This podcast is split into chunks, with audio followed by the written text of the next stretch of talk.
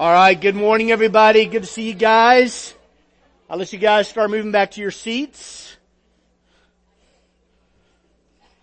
So, um, just curious, how many of y'all either went down to, yeah, I was in Arkansas earlier this, this summer. Um, it, it's gonna come out. So how many of y'all were, uh, either you went down to Suisun to watch the fireworks or you went someplace to watch fireworks? So a few of you went? Okay. Alright. Alright. So uh, we we uh, I, I, hope hopefully you had a really really good Fourth of July. We we had a, a, pretty good day, very very good day. And uh, that afternoon we cooked out burgers in the backyard, and and we're looking forward to just kind of hanging out together as a family, and then going down to Suisun to watch the fireworks.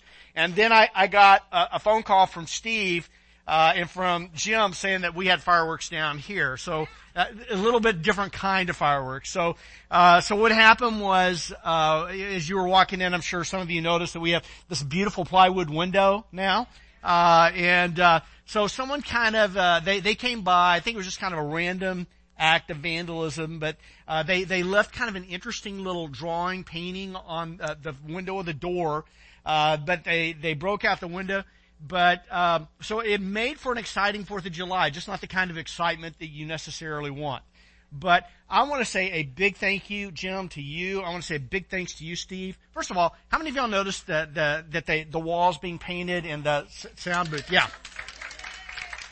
They spent all day the 4th of July painting, and then they came here. They were here before I was. They were the ones who called the police. Yeah, and, and he sent Steve. That's the wise thing to do. Send someone else.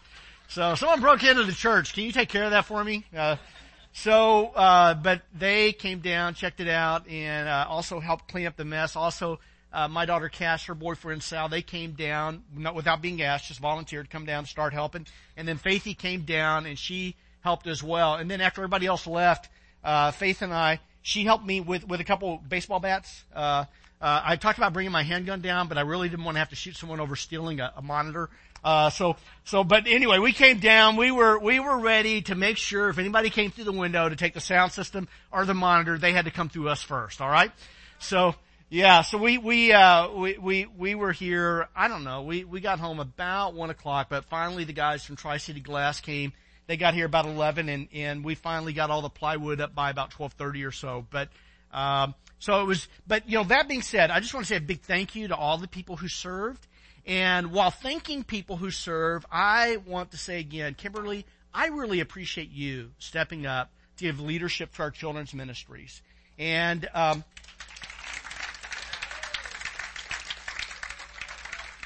you know, Christy was fantastic and Kimberly is fantastic. And I loved when I was talking with Kimberly, just her vision uh, that she has for the children's ministries. But one thing I want to uh, remind you of: this is never a one-person job. There was no way that Christy could do this all by herself, and there's no way Kimberly can either. So at the same time that, that Christy's moved away, we've had about 12 people who've stepped down from serving in children's ministry. Now, some of those people are moving away, have moved away, or are moving away. But the, the truth is, is that it, it takes a team working together. It takes a team working together. And right now we need about four people to help out in the nursery. We need, um, we need another four to six people helping with Adventure Zone. Uh, we need a couple of teachers, and then we need some uh, helpers there as well. And then we also need four people in Surge, two teachers and uh, two helpers. And so what we are looking for is we're looking for volunteers uh, who have a heart to help our kids grow and want to follow Jesus. This is not glorified babysitting. Okay, it's not that. What we're doing is we're making disciples. And we want our children to follow Jesus, don't we? Yeah, yeah. So that's what we're doing is we're, we're actually investing in that next generation, which the Bible talks about. It talks about how we are to raise up the next generation. So when we do that, we're actually living the message of scripture by investing in our children and teaching them to follow Jesus. And so what we're looking for is we're looking for people who are really boring and dull. I'm just kidding. No, we're not. Uh, no, we're looking for people who are not allergic to fun. Okay, uh, we're looking for people who who know how to have fun, who can be uh, who can be a little bit wacky, joyful. Uh, people who are passionate about teaching our children to follow Jesus. That's what we're looking for. And if you don't feel qualified, just remember the one who qualifies you is Jesus. Okay, so uh, we can train you, we can help you uh, learn whatever you need uh, to help in that And uh, so if you're interested, and I know that some of you are, uh, please contact Kimberly. But we uh, we we all want to do our part in helping. This is kind of the heavy end of the log right now, and so uh, even if you can come in for three months or nine months while we kind of rebuild the team in the transition from Christy to Kimberly, uh, we just need to we need to rally around her and help her with this. So uh, I want to bring that to your attention. We've been doing a series on the book of Ephesians. I'd like to encourage you to open your Bibles, and um, and and for those of you who may be uh, here today for the first time, uh, real quick, just so you know, um, Ephesians, the message of, of, Ephesians is this: is that there's joy in the gospel. Okay. Philippians? Did I say Ephesians? Okay. So if I say Jesus and I mean Paul, just interpret. Okay. Uh, all right. Yeah. Whatever. Uh, so. So we're, we're talking about Philippians. The message of Philippians is what? There is joy.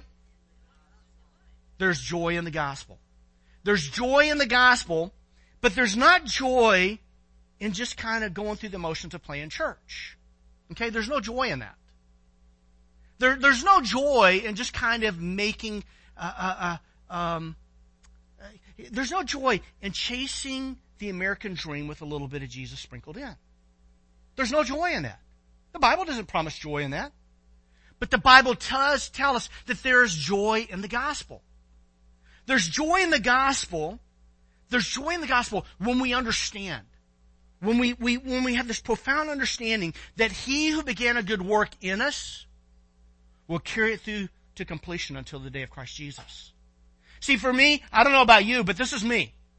I still struggle with sin. I, I still do things sometimes that, that, that are wrong, and, and sometimes I get really disappointed with myself.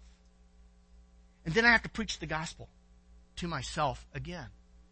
Is that he who began a good work in me?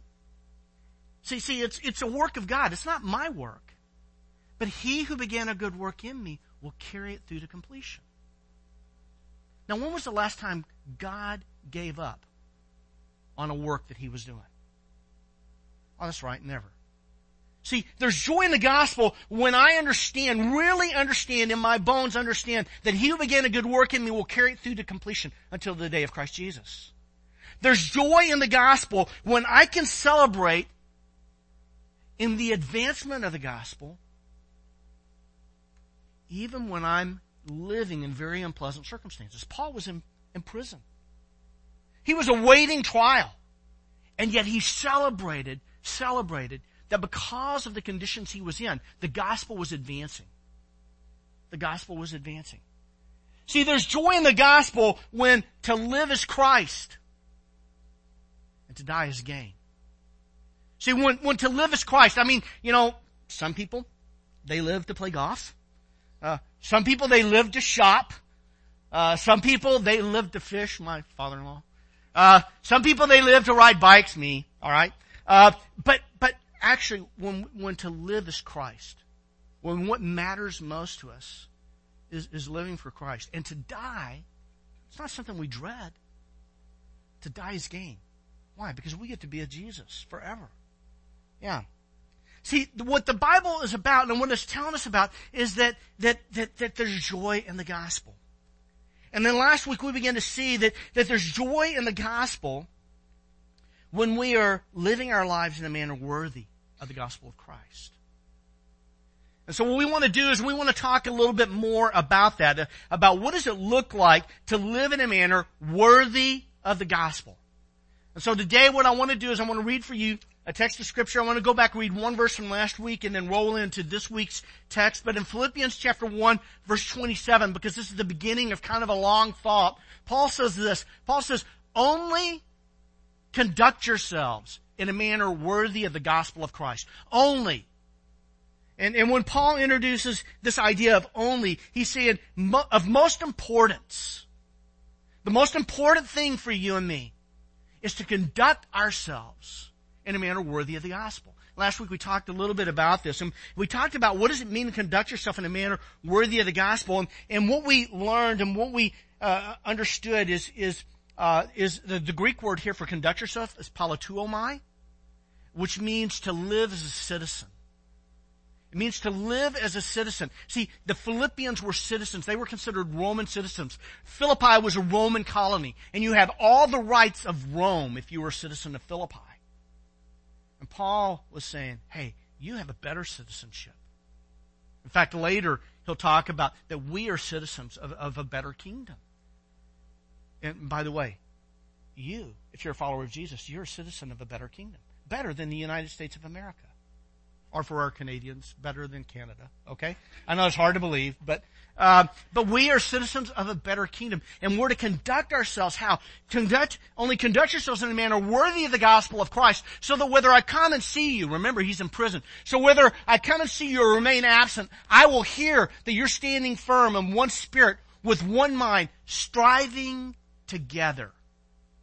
Striving together for the faith of the gospel. People, that's what Week of Hope is about. Week of Hope is us striving together. We have, I think around 80 of us are praying every day and have been for almost 40 days now. Praying, preparing, asking God to use us to share hope with people in our community who are desperate for hope. See, there are people in this community, they, they don't know how much they need Jesus, but they, they know the emptiness of life without Jesus. And they don't even realize the reason their life is so empty is because they were made for something better. They're, they're seeking to fill their emptiness with all kinds of things. It could be, it could be career success. It could be a relationship. It could be making straight A's in school. It could be, uh, it, being a part of a group of friends. It could be, it could be drugs. It could be, it could be all kinds of things. And people are trying to fill their emptiness, but there's only one thing that will fill that emptiness, and it's Jesus.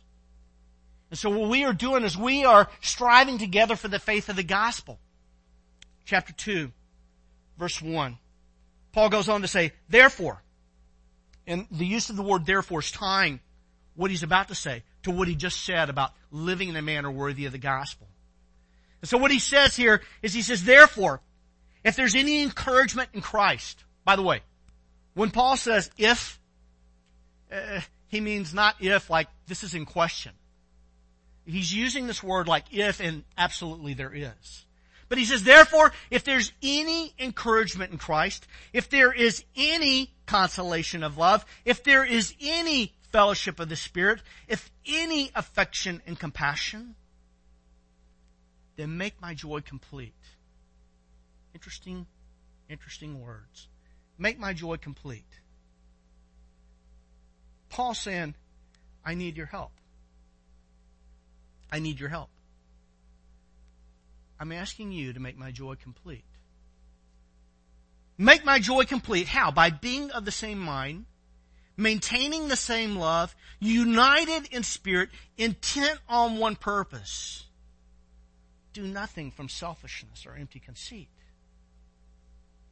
but with humility of mind, regard one another as more important than yourselves do not merely look out for your own personal interest, but also for the interest of others. I want to share with you three thoughts about this if I can. That God is wanting us to live our lives in a manner worthy of the gospel.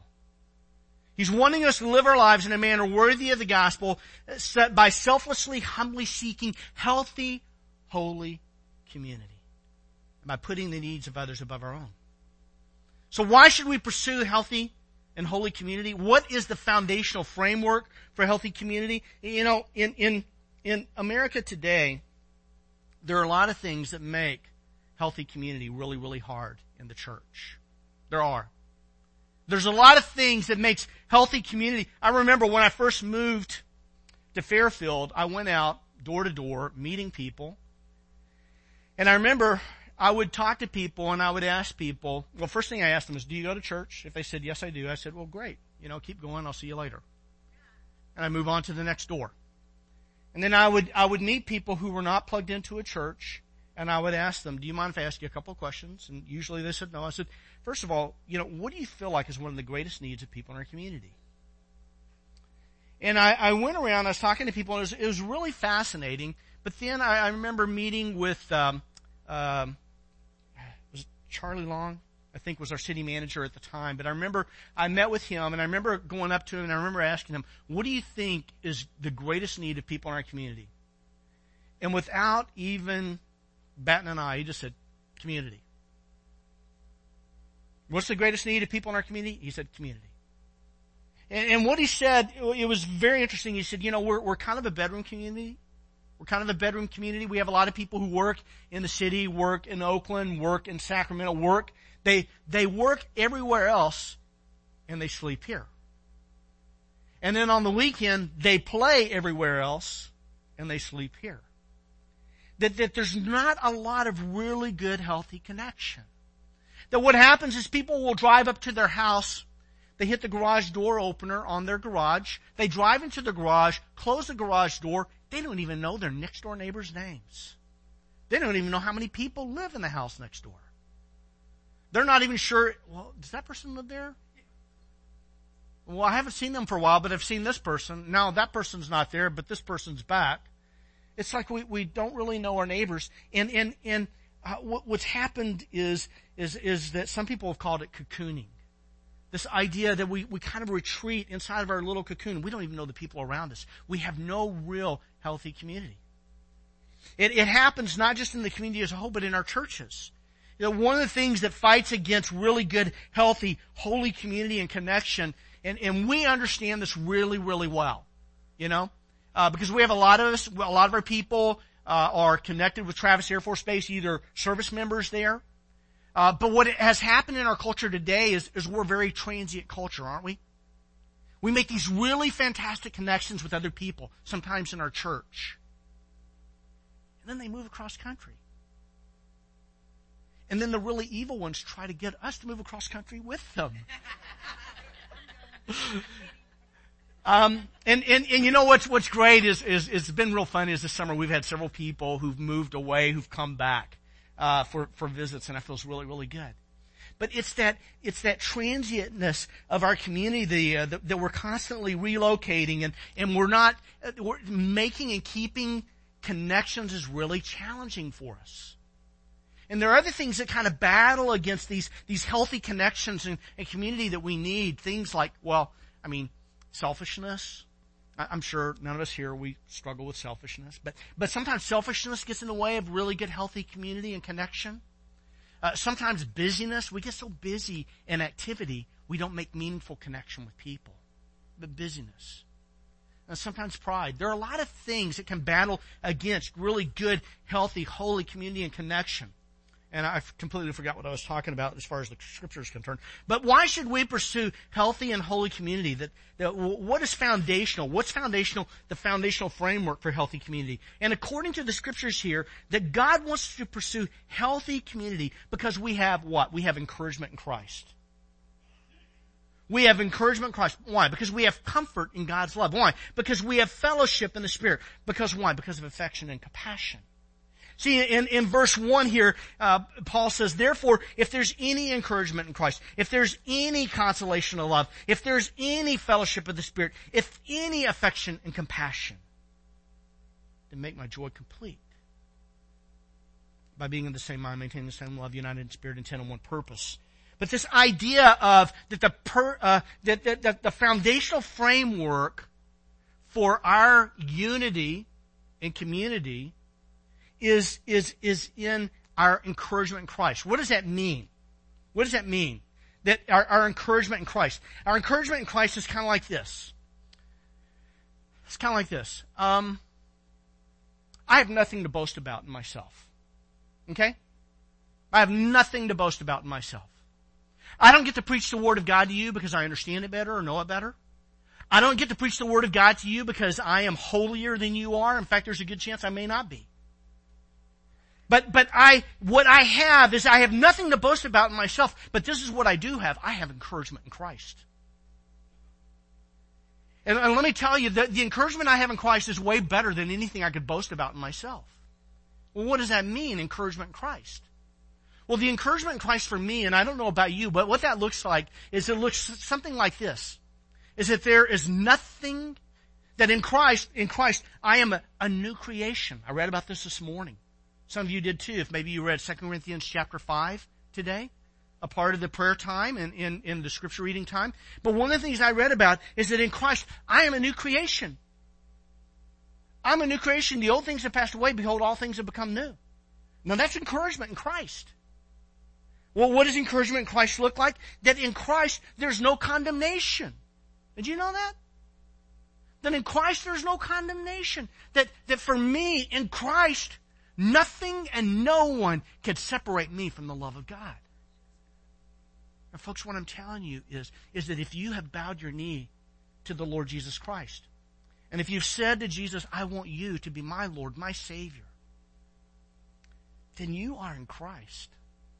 And with that comes this whole brand new identity, and with that, there's encouragement.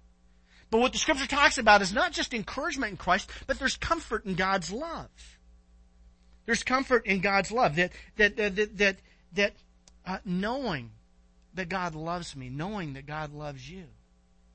I remember hearing this song that became kind of a popular worship song for a while, and I can't even think of the name of it. But but it's um, um, I can't remember, anything uh, uh, uh, in the song except this one thing is that uh, I am loved by you. That's who I am. What, what's the name of that song? Yeah, good, good Father. Good. Yeah, that's who you are. And God is the good, good Father. But I am loved by you. That's who I am. There is comfort in knowing that God loves me, even when I can't remember the words of a song. Even when I call Philippians, Ephesians. There's comfort in God. There's fellowship in the Spirit. What, what does that mean? Fellowship in the Spirit. That in the Holy Spirit, in the Holy Spirit, there is this, um, that, that, that in, in, in the Holy Spirit, the Bible tells us that we are, that we're one body in Christ. The fellowship means partnership. It means that I, that we have a, we have fellowship with God, but we have fellowship with one another. That we are members of God's body. That, that my, my ears, I started to say my eyes, my ears, my eyes, my nose, my hands, fingers, feet, toes, all of those are members of one body. And we, as followers of Jesus, have one body. And that our unity and pursuing healthy and holy community is, is based upon the encouragement we have in Christ, the comfort we have in God's love, the fellowship we have in the Spirit, and then affection and compassion. Now what's that affection and compassion in Philippians chapter 2 verse 1? It's the, the affection and compassion that God has for you. That you are, you are loved by God. That, that He has this tenderness this affection, this compassion for you and me. But it's not just God's affection and compassion for us. It's the affection and compassion He gives us for one another. That that is the framework for us beginning to pursue healthy and holy community together. And that raises a question for us. So what, well, actually, before the question, I want to, can I get this quote up here? About our unity, Alec Motyer, Um, is that in there? Did I put that in the slides? I forgot to put it in the slides. Okay, this is a long quote. Can I read it to you? I mean, it's like a fantastic quote. It comes from this guy, Alec Motyer. He is a, well, he's with Jesus now. He died a couple years ago, 92 years of age. But Alec Motyer was an Irish-born um, evangelical theologian and Bible scholar, and uh, really, really smart guy. But he was writing about unity in the church, and he said that unity is uh, the very essence of the Christian life. Unity is the very essence of the Christian life. He said that it, it's the way in which Christians display outwardly what the gospel is and means to them. You, you know that? Your unity is the outward display of what the gospel means to you. That, that, that, he goes on to say, unity is the gospel's hallmark. It says to all who examine it, this life is worthy of the gospel. See, when we are living in unity together, and when we are living and we are experiencing the kind of healthy and holy community that God wants for us, that grabs the attention of a lost world. Uh, so, how do we build this kind of healthy and holy community? Uh, verse 2. Well, uh, we, we, build healthy and holy uh, unity by pursuing oneness of mind, heart, spirit, and purpose that, that verse 2 says, make my joy complete. How? By being of the same mind, maintaining the same love, united in spirit, intent on one purpose. That, that, that we build healthy, holy community by pursuing oneness of mind. That make my joy complete by being of the same mind. Being of the same mind doesn't necessarily mean we're always going to agree with each other. But what it does mean is we're going to be agreeable with one another. It means that, that when we do have uh, points of disagreement, we're going to find a way agreeably to work through those disagreements in a way that's healthy and holy and fair for everyone involved. So for example, uh, next month, month of August, uh, month of August, we're going to start working on with the elders, with our staff, uh, and the, the ministry leaders of our church. We're going to begin working on a ministry plan for 2019. For 100 people to work together and keep moving in the same direction, we have to have a plan. We have to have a direction. And we're going to agree on what some of our goals are for 2019. And with that, we're going to agree what belongs on the calendar. What belongs in our ministry calendar. By the way, that also means we agree on what doesn't belong in the ministry calendar. Sometimes things need to go away to make room for other things. But we agree on that. We begin to uh, agree on things like a budget See, a budget is based upon the direction where you're going. It's based upon your plans, the ministry plans that you're making. And so in that, there's always going to be a little bit of give and take. There may be areas where we don't fully agree on, but we work towards agreement because we're agreed on our ultimate purpose. Does that make sense? But we're to be of one mind. Not always agreeing with each other on everything, but being agreeable. But, but not just pursuing oneness of mind, but pursuing oneness of heart. Maintaining the same love. Maintaining the same love. Now, why is it important that we maintain the same love? What is that about? Um, in maintaining the same love, let me let me put it this way. Let me put it this way. Uh, love is a fruit of the Spirit, right? If you've gone to church very long, if you've listened to the scriptures, you've probably heard where the Bible says the fruit of the Spirit is love, right? It's, it's, it's, it's love is a fruit of the Spirit. But guess what? Did you know love's not automatic? It's not. Love is not automatic for people who sometimes struggle with being selfish. Okay? Uh, love is not automatic for people who sometimes struggle with pride. By the way, if you don't, if you never struggle with pride, you may struggle with pride. I mean, but all of us struggle. We do.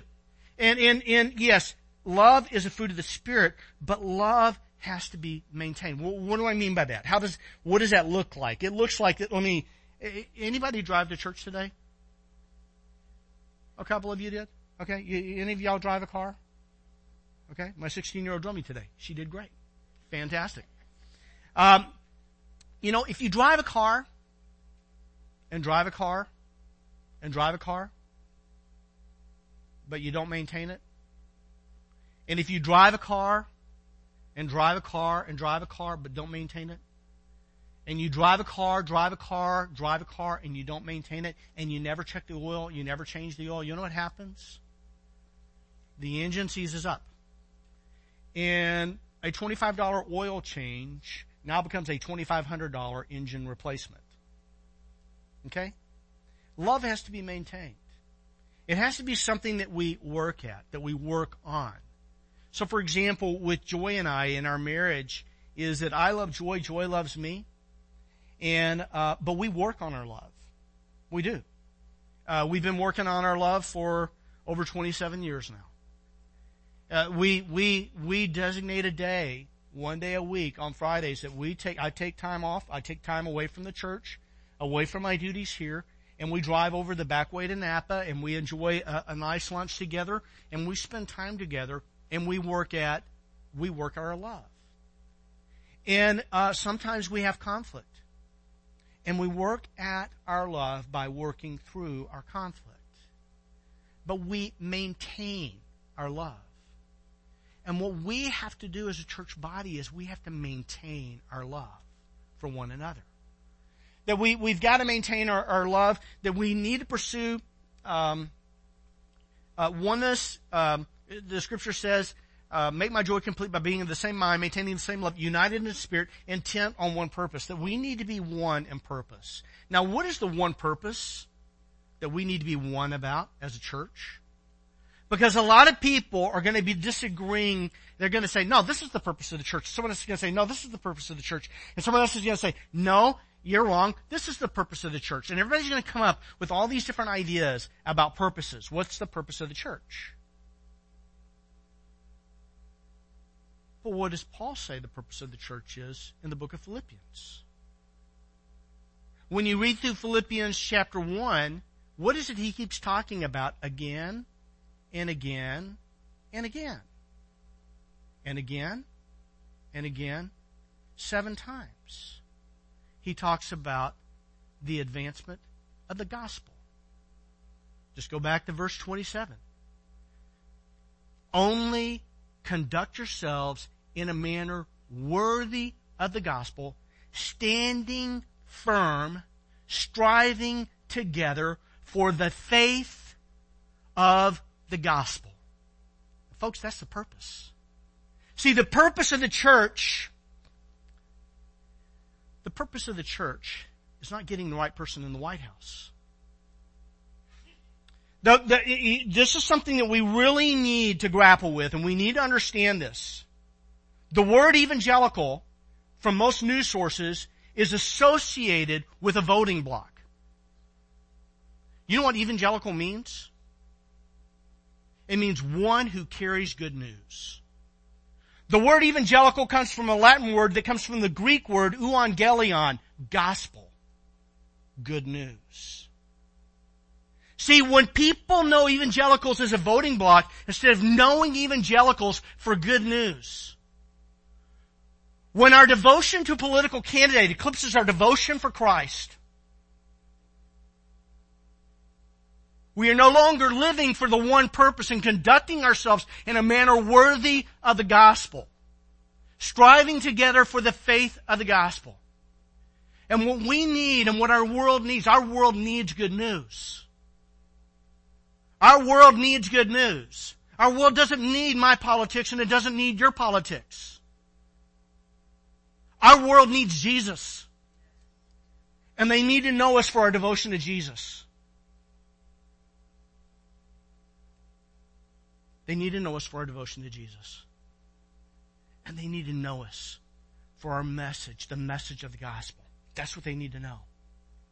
And the message of the gospel is good news for who? Yeah, for everybody. You know what that means? That means Republicans and Democrats. That means libertarian and, and independent. That means black and white. That means Hispanic and Asian. That means young and old. That means uh, educated and, and uneducated. That means everybody. The gospel is good news. And the one purpose that we have to be one about, and, and, and to be honest with you, the, the more we lose sight of our purpose, the more we tend to have conflict and division in the body of Christ. What God wants is He wants us to build healthy and holy community by pursuing uh, oneness of mind, heart, spirit, and purpose. So how do we build this kind of oneness in mind, heart, uh, soul, and purpose, spirit and purpose? Uh, number three, we build oneness by being humble in attitude. By being humble in attitude and by making uh, the service of others our aim if you look in Philippians chapter uh, 2, verses 3 and 4, and I'm sorry, I didn't put it up on the screen, but uh, it's in your Bible. Verse 3 is more about attitude. Verse 4 is more about aim. If you look in your Bible, Philippians chapter 2 verse 3, it says, Do nothing from selfishness or empty conceit, but with humility of mind regard one another as more important than yourselves. That's your attitude. That's your attitude. The, What God wants for you and me is He wants us to have this attitude of doing nothing from selfishness and empty conceit, but it's with humility of mind regarding others is more important than our, ourselves. That negatively our attitude is this, we do nothing from self, uh, from a spirit of self-centeredness and narcissistic vanity. Negatively. But positively, we consider, count, regard, think of others more prominently than ourselves. That, that we are, um, uh, that with humility we're regarding others more important than ourselves. That's our attitude. Our aim, verse 4, do not merely look out for your own personal interest, but also for the interest of others. That's our, that's our, our aim. That, that negatively, we don't simply look out for our own concerns. By the way, that doesn't mean we shouldn't be concerned about things for our, our personal lives. But it's not our only uh, concern. But all, we, we must also look out for the interest of others. Look out for the concerns of others. Well, what does that look like? What does it look like for looking out for the concerns of others? Let's get real practical. Let's get real practical. Is being in church, worshiping together, and hearing the Word of God taught, is that important for us in our, our spiritual lives? Absolutely. Absolutely. And in the practice of, of weekly worship, we, the, the practice of weekly worship is, so, is sown throughout the, the whole scriptures. It was the practice of the Old, community, uh, Old Testament community of faith is that every Sabbath they would gather for the purpose of worship. And it was the practice of the New Testament church. They gathered every week. Not every other week, but every week for that purpose. And, and so coming together to worship, coming together to hear the word proclaimed is an important part of our worship. But sometimes, uh, you know, sometimes, uh, you know, someone, uh, uh, you, you, know, we can be, become very protective of this time of worshiping and hearing the word taught.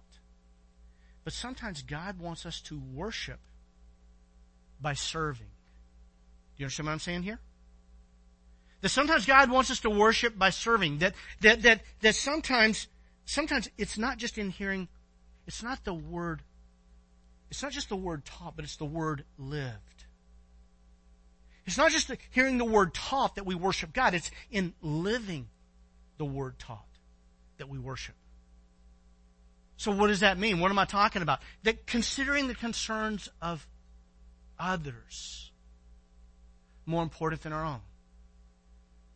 Okay, but Gary, what does that mean? What are you driving at? Considering the concerns of others more important than our own. So that maybe considering the concern of a child, maybe my child, or maybe someone else's child, once a month saying, you know what?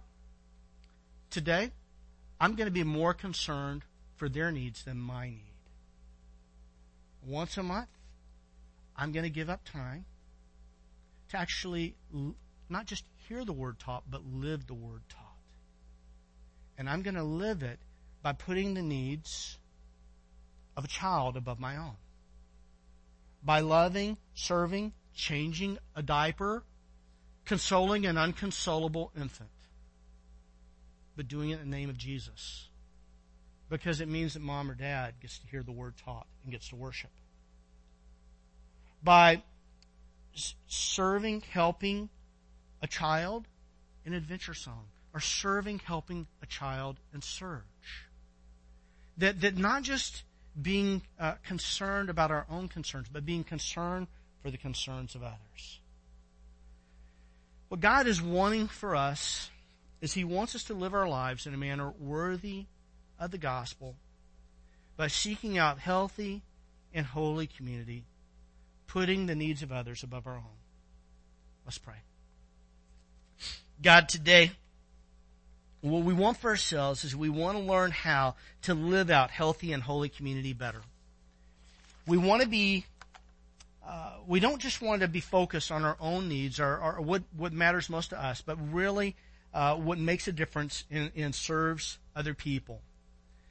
Uh, I, I, pray, God, I pray for today for the person here who maybe has not yet uh, made a commitment to Jesus, but they long for understanding more of what it means to be a new creation in Christ who uh, who want to know what it means that there's no longer any condemnation for those who are in Christ Jesus, who want to know that nothing and no one can separate uh, them from God's love. And so I pray, God, that you'd work in that person's life.